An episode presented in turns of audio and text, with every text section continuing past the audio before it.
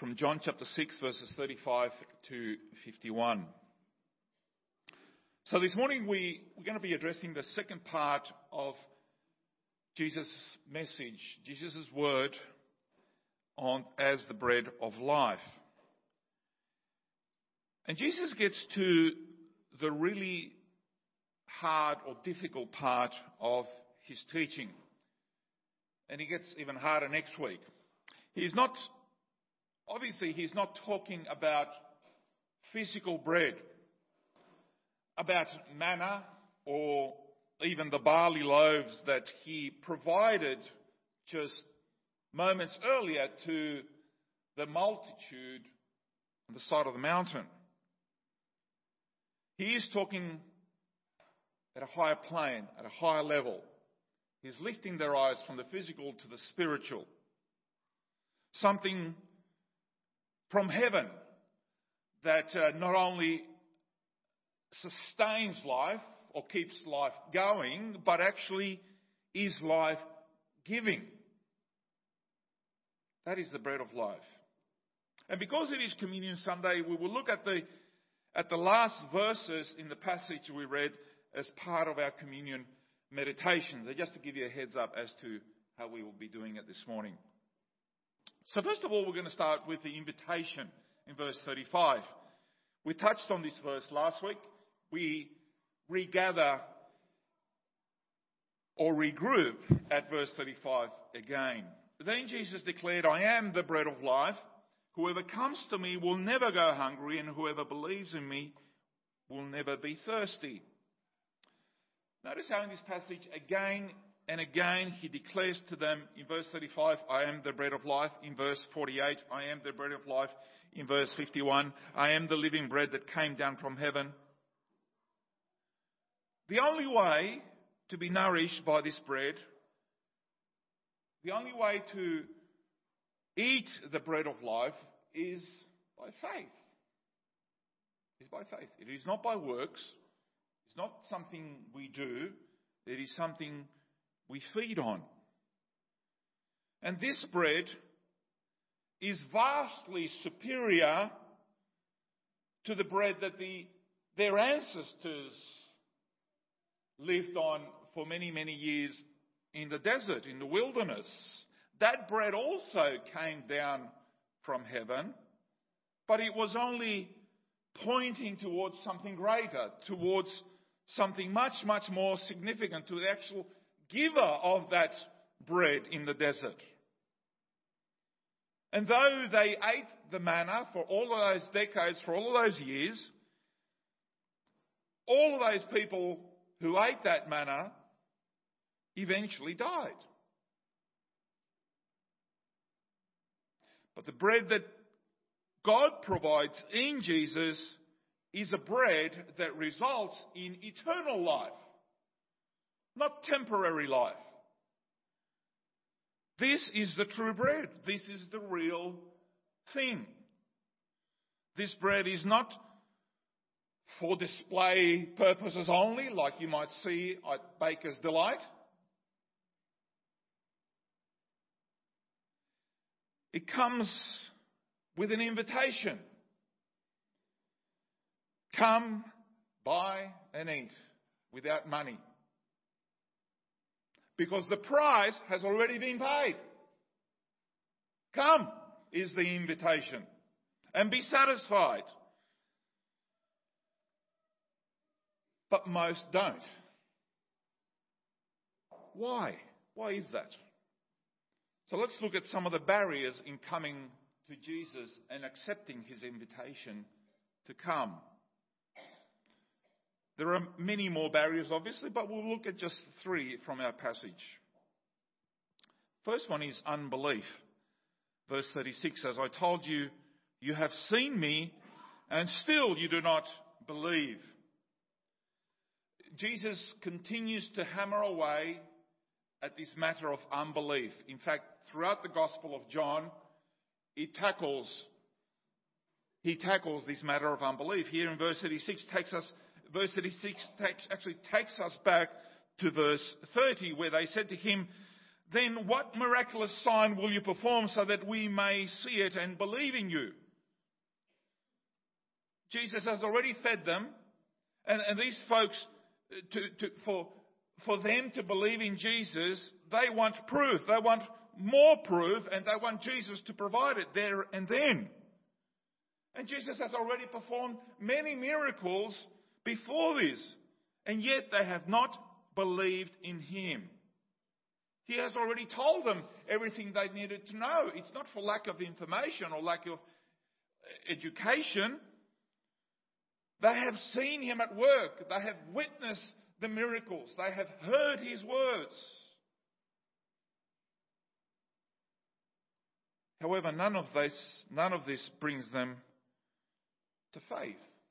They continue, they persist in their unbelief.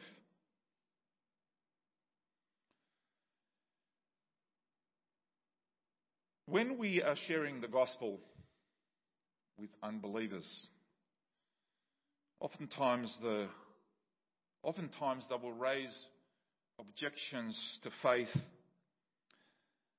that uh, you've, you've heard them, the, the, the popular ones evolution, the problem of suffering,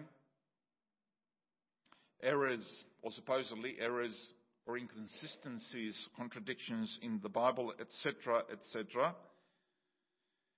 It is good to be prepared to answer these questions. This day and age, through the internet, you can.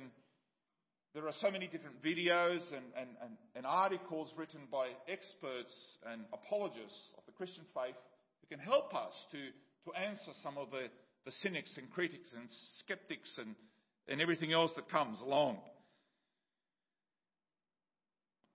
But even before going quickly to answer, to, to jump in to, to try and reply their answer, it might be good to ask some questions just to prod a little bit as to where they are at. There are also questions that can help us do this. A, a possible reply might be, are you saying that if I give you reasonable answers to these issues that you've raised, then you will repent of your sins and follow Jesus? Uh, invariably, they will respond, uh, well, actually, there are other issues. And I suppose it just goes to show you that the so-called issues that they originally brought up are just smoke screens, trying to throw a smoke screen and try, throw you off the track because they don't want you to get to the real issue. Fact is, they don't want to submit to the lordship of Jesus Christ. You give them the intellectual answers, the biblical answers, logical, makes sense. You point all these issues to them, and still, it will not be enough. It wasn't enough for Jesus who performed the miracles. The master teacher, the master rabbi, the, the Lord himself explaining things in a way that even children could understand. Performing miracles in front of them, and still they did not believe. And today we think, oh, Jesus, if you would just heal my grandmother, I'm going to believe for the rest of my life. I will commit my life to you. Now, I have seen, I have seen people commit their lives after Jesus miraculously heals their children and, and they dedicate their lives. Good on them for doing that. A lot of people come to Jesus like a doctor, like a hospital. Soon as they're out of there, it's over. All those promises I've made, yeah, yeah, yeah, when I was driving out here in the car, Lord, if you help me, you know, I'm going to do it. As soon as everything gets better, where they go. People do not reject Jesus because they lack solid evidence for believing in him. No, no amount of miracles or evidence will suffice. People reject Jesus. Why? John told us this in chapter 3. People reject Jesus because they love darkness rather than the light. That is it. That is it. They love darkness. What is another? What is another problem that we have to face? Another barrier that people put up for not coming to Jesus. Another one is grumbling. Verses 41 and verse 43. At this, the Jews there began to grumble about him because he said, I am the bread that came down from heaven. And in verse 43, Jesus said this in verse 43 Stop grumbling among yourselves. Now, the word complain or, or grumble implies complaining against Jesus behind his back. Because uh, notice that their words are not addressed to Jesus, but to others amongst themselves about Jesus. It must be said that for many, grumbling is a full time occupation. Remember that it was because of their grumbling that all the Israelites, except two, died in the wilderness. Because, I mean, one of their grumbles amongst the many grumbles uh, was the manna. They got sick of the manna that came down from heaven. And now, years and years and years later, they're looking back to it and says, hey, that was wonderful manna. Yet, but your parents complained about it.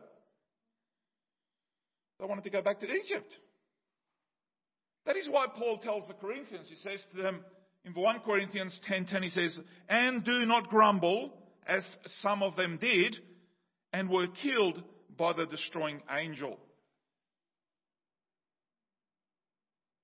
It doesn't say they, di- they died of natural causes, does it?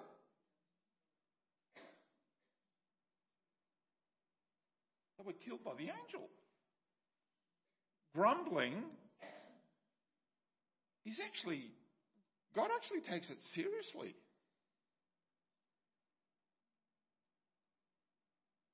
So, uh, grumbling is, is not strictly the domain of unbelievers.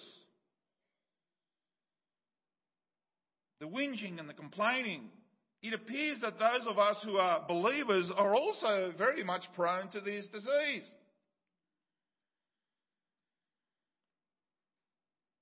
As a father, as a pastor, and even as a son of God. I know all about grumbling.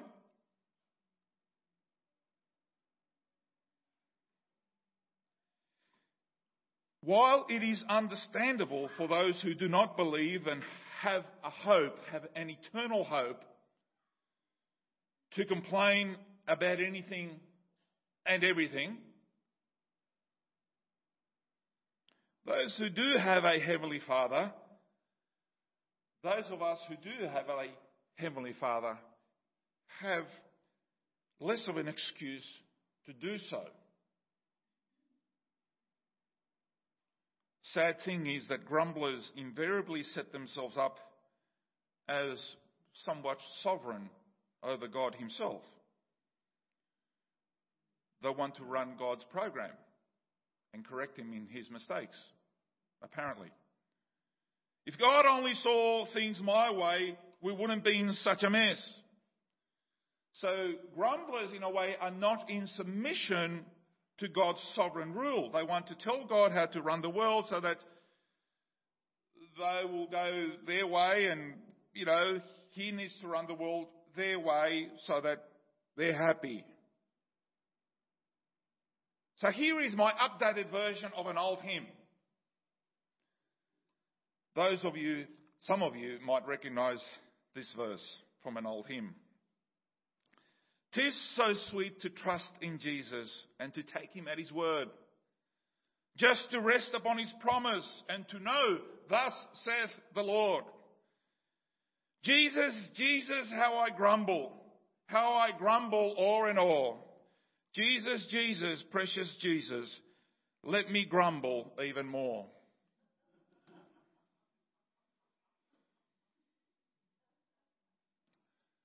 Andy, you want to? We might have to sing this one next Sunday as a favourite.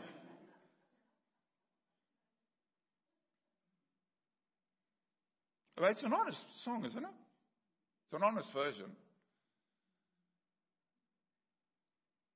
Sad, but honest. What's another barrier? Another barrier is the, the, the fact of Jesus' humanity, the incarnation of Jesus. They said, and, and that has to do with familiarity, familiarity as well.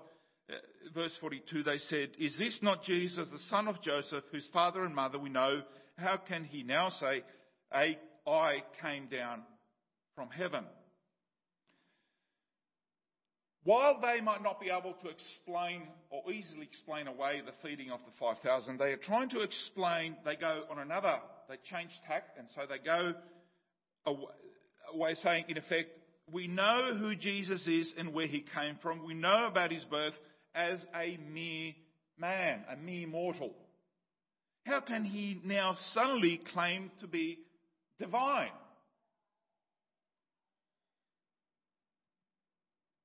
If you were there, you'd probably be thinking, well, it's not such, it's not really such a bad question when you stop and think about it.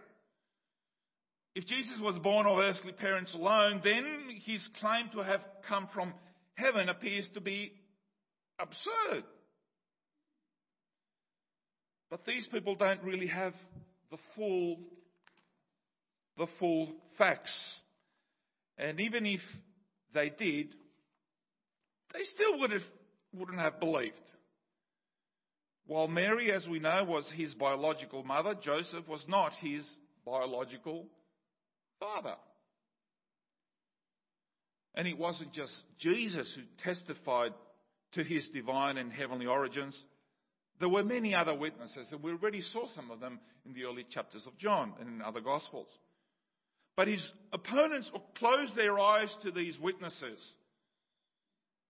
because it was willful unbelief. We're just not going to believe. The virgin birth of Jesus is not a take it or leave it type of doctrine. Something, it is in fact something that is actually quite important. It's an important part, a crucial part of our Christian faith. Yet there have always been those who have struggled against this essential doctrine, even within so called accepted Christian circles. For example, uh, Baptist pastor Martin Luther King, you all would have heard his name. There is. He actually denied the virgin birth. He did his whole doctorate on it.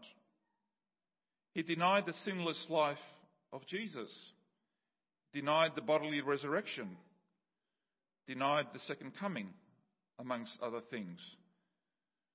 A good question then might be, and he was a Baptist pastor, by the way.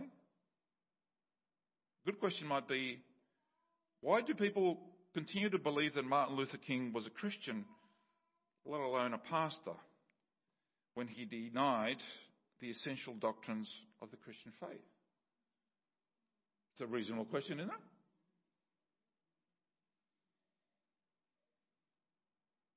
What does it take to be a Christian these days? I mean, are we going to, you know, dumb it down so, so you know, lower the bar so low that anybody can just hop over?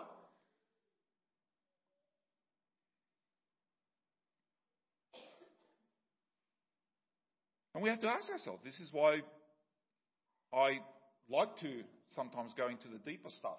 And that's what we're about to do about Christian doctrine. And maybe as you walk out this morning, you yourselves will start to grumble about some of the stuff you're about to hear. You ready? All right. So let's look at the blessings.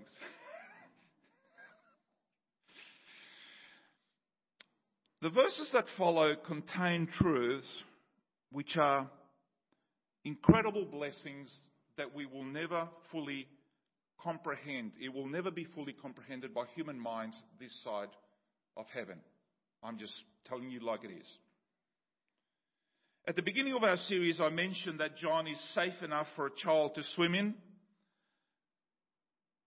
but deep enough for a theologian, a biblical scholar, to drown in. So in these verses, we are stepping into deeper waters. So deep that great human minds have been unable to understand them, to fathom, them, and to make sense out of them from a human perspective. We are talking about the tension between God's sovereignty and human responsibility. God's sovereignty, human responsibility.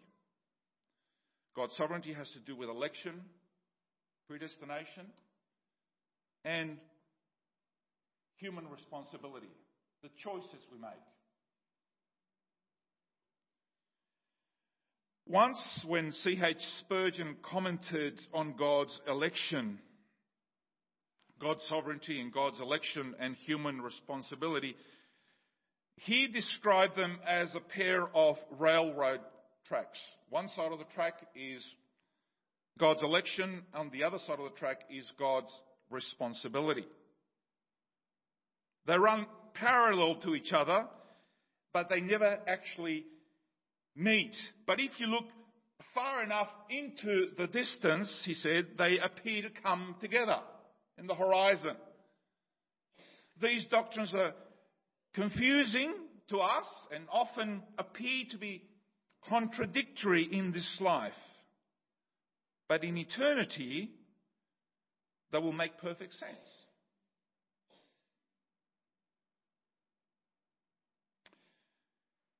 And I have friends on both sides, on this side of the railroad track and on the other. And they don't want to talk to each other. They all think that each other are you know, right and wrong, and they constantly egg me on and say, Well, which side are you on, Paul? If you were believing such and such a thing, you could be part of this group. If you believe in such a way, well, you could be part of this group. And because I, I don't want to wear one t-shirt or the other, they, I tell them, I believe what the Bible is saying. And they say, well, hang on, that, you, you can't just say that. That's too easy. Well, I'm, I'm telling you what the Bible's teaching here.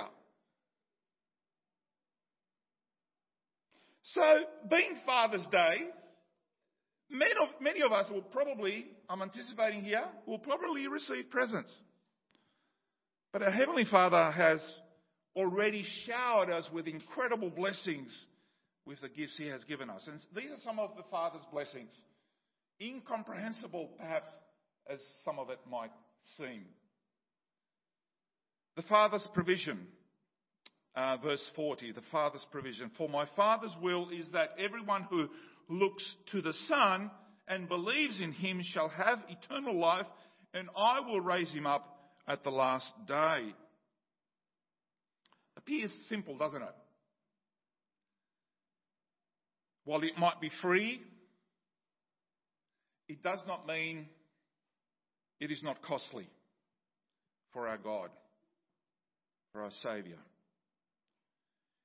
And if God had provided a thousand ways by which man could attain salvation, eternal life, mankind will still protest why there isn't a thousand and one.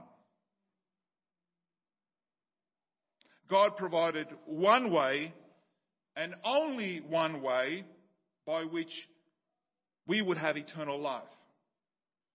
Praise be to God that there is at least one way.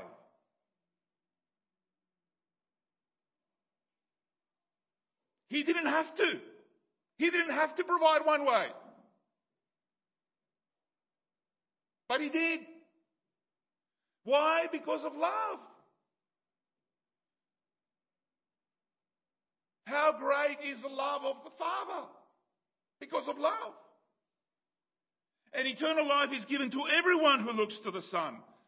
To everyone who looks to the Son and believes in Him. This is why Paul tells us, Praise be to the God and Father of our Lord Jesus Christ, who has blessed us in the heavenly realms with every spiritual blessing in Christ. And it is because a lot of these blessings are in the heavenly realms, sometimes it's hard for us to appreciate it and be thankful for them.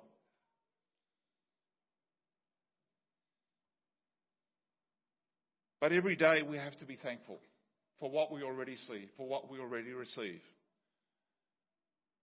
And then one day in His presence, in His glory, say, wow, this is much more than I ever imagined or contemplated or could ever possibly understand.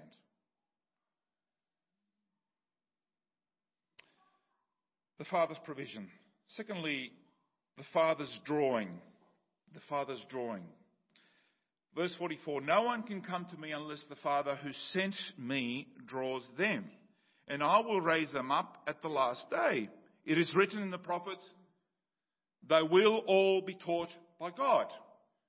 Everyone who has heard the Father and learned from him comes to me. The favorite notion of man is that he is a free agent, that he can do what he likes when he likes. And when it comes to salvation, he can repent or not repent, believe or not believe. Man likes to think that his salvation is in his own power and discretion. But such ideas and notions are really contradictory to what our text is saying to us here. I think the words of our Lord are clear, unmistakable, cannot be explained actually any other way or have a different interpretation, even though many interpretations have, people have tried to jump over this and really struggle. Because you see, man of himself, man is incapable of himself to get anywhere if it wasn't for God. God must first begin by drawing man to himself. Man does not think, hey, it's a great idea, I better go start looking for God. No, he's incapable because of his condition, because of sin, because of rebellion. Some believe that God's drawing means that he woos sinner. In the same way, perhaps, as a young man woos a girl that he's wanting to marry, or a girlfriend. But in the original language, in the Greek, this word to woo, uh, to, to draw, not to woo, but to draw, is used in John chapter 1 verse 6 where, and, and, and also verse 11 where the disciples find themselves dragging a net full of fish. This is a post-resurrection appearance of our Lord. The, the dragging a, a net full of fish into the boat.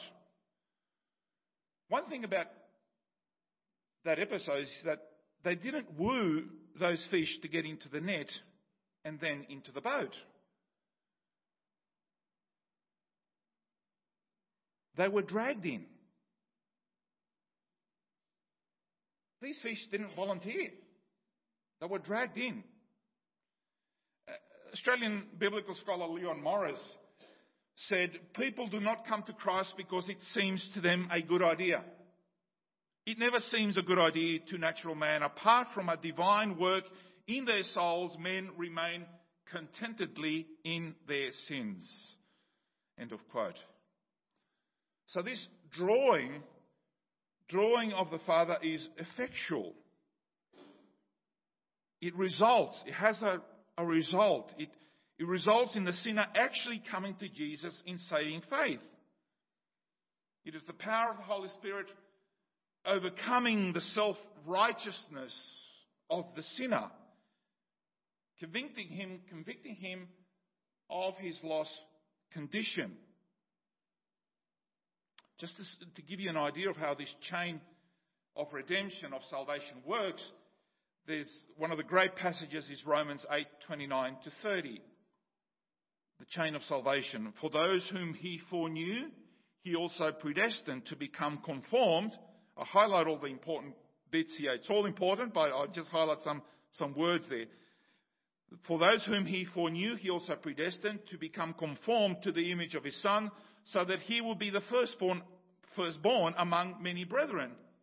And these whom he predestined, he also called, and these whom he called, he also justified, and those whom he justified, he also glorified.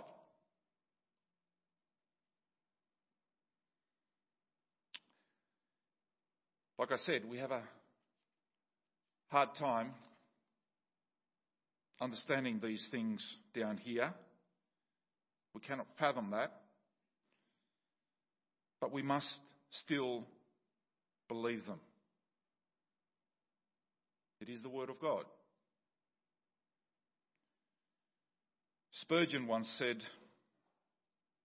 If you try to explain election, you will lose your mind. But if you try to explain it away, you will lose your soul. If you try to explain election, you will lose your mind. But if you try to explain it away, you will lose your soul. Another blessing is the Father's security. Verse, we go back now, verse 37 to 39. All those the Father gives me will come to me. And whoever comes to me, I will never drive away.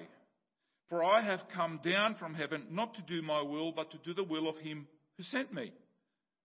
And this is the will of him who sent me, that I shall lose none of all those he has given me but raise them up on the last day. Jesus promises that all those who hear God's call and come to Him, He will not turn them away. Obviously, the words cast out is the opposite of drawing, as they carry the idea of driving someone away, pushing them away. Violent words, violent words. But the repentant sinner should not fear coming to Jesus, regardless what the story is or where they come from. Jesus will not turn you away if you come to him. It also means that the eternal destiny of the believer is linked to contingent with, contingent upon the Son's submission to the Father. Obedience to the Father. And his sacrifice during his incarnation. And this is why Satan tried to drive a wedge between the Father and the Son. Remember the episode in the wilderness? You got all this. Well, why don't you do it this way? Let's do a shortcut. Let's do a deal. The Son's will is to do the Father's will and those whom the Father gives. And whoever the Father gives the Son, the Son gladly receives because the Father gives them to Him. And those who the, the, the Father gives, He gives for keeps. It's not like you're in, you're out. You're in, you're out. It's not a case of musical chairs. Once you're in, you're in. And the Son keeps for eternity. It means that death is no barrier. How many times did we hear those words? I will raise them up the last day. It's a great comfort, isn't it, when you're at the grave, when you're saying goodbye to a loved one. These promises are what keeps us going. This is the hope that we have.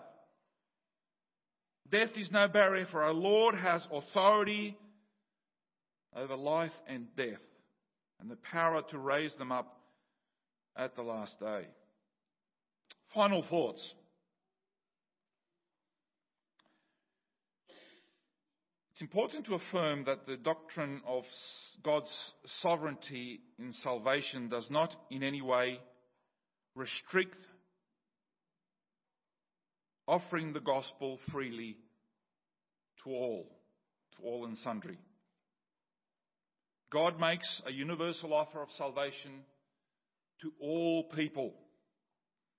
He cries that whosoever will may come. Salvation is a matter of fact. Salvation is a matter of grace. And He saves whomsoever He will. That is God's sovereignty. But there is also no denying the fact that man is responsible to believe in Jesus and to receive him as Savior. And here is the truth. If anyone is saved, it will be because of God's free grace. God will get all the glory. If anyone goes to hell, it will be their own fault. They will have no one to blame but themselves.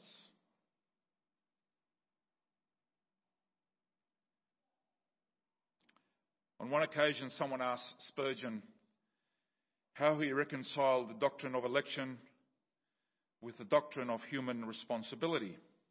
And he responded by saying, I never reconcile friends. I never reconcile friends. So while we, while we may not understand or fully understand election, predestination, human responsibility. They are still biblical doctrines that must be believed and accepted. John 3:16 Whoever believes in Jesus will have eternal life. And in Revelations the Bible ends with this open invitation. Revelations 22:17 The Spirit and the bride say come and let the one who hears say come and let the one who is thirsty come and let the one who wishes to take the water of life without cost. The invitation is open to come to him.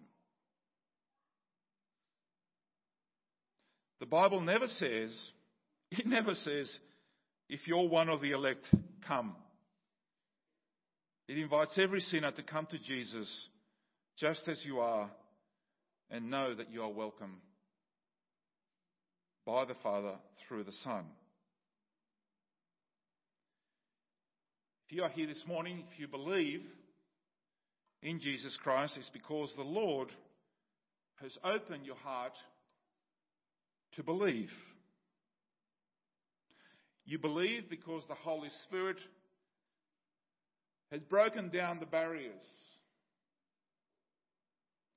He has imparted new life to you apart from anything that you think you've done. It is the work of the Holy Spirit. Praise be to God for his, for his amazing and wonderful gift. Amen.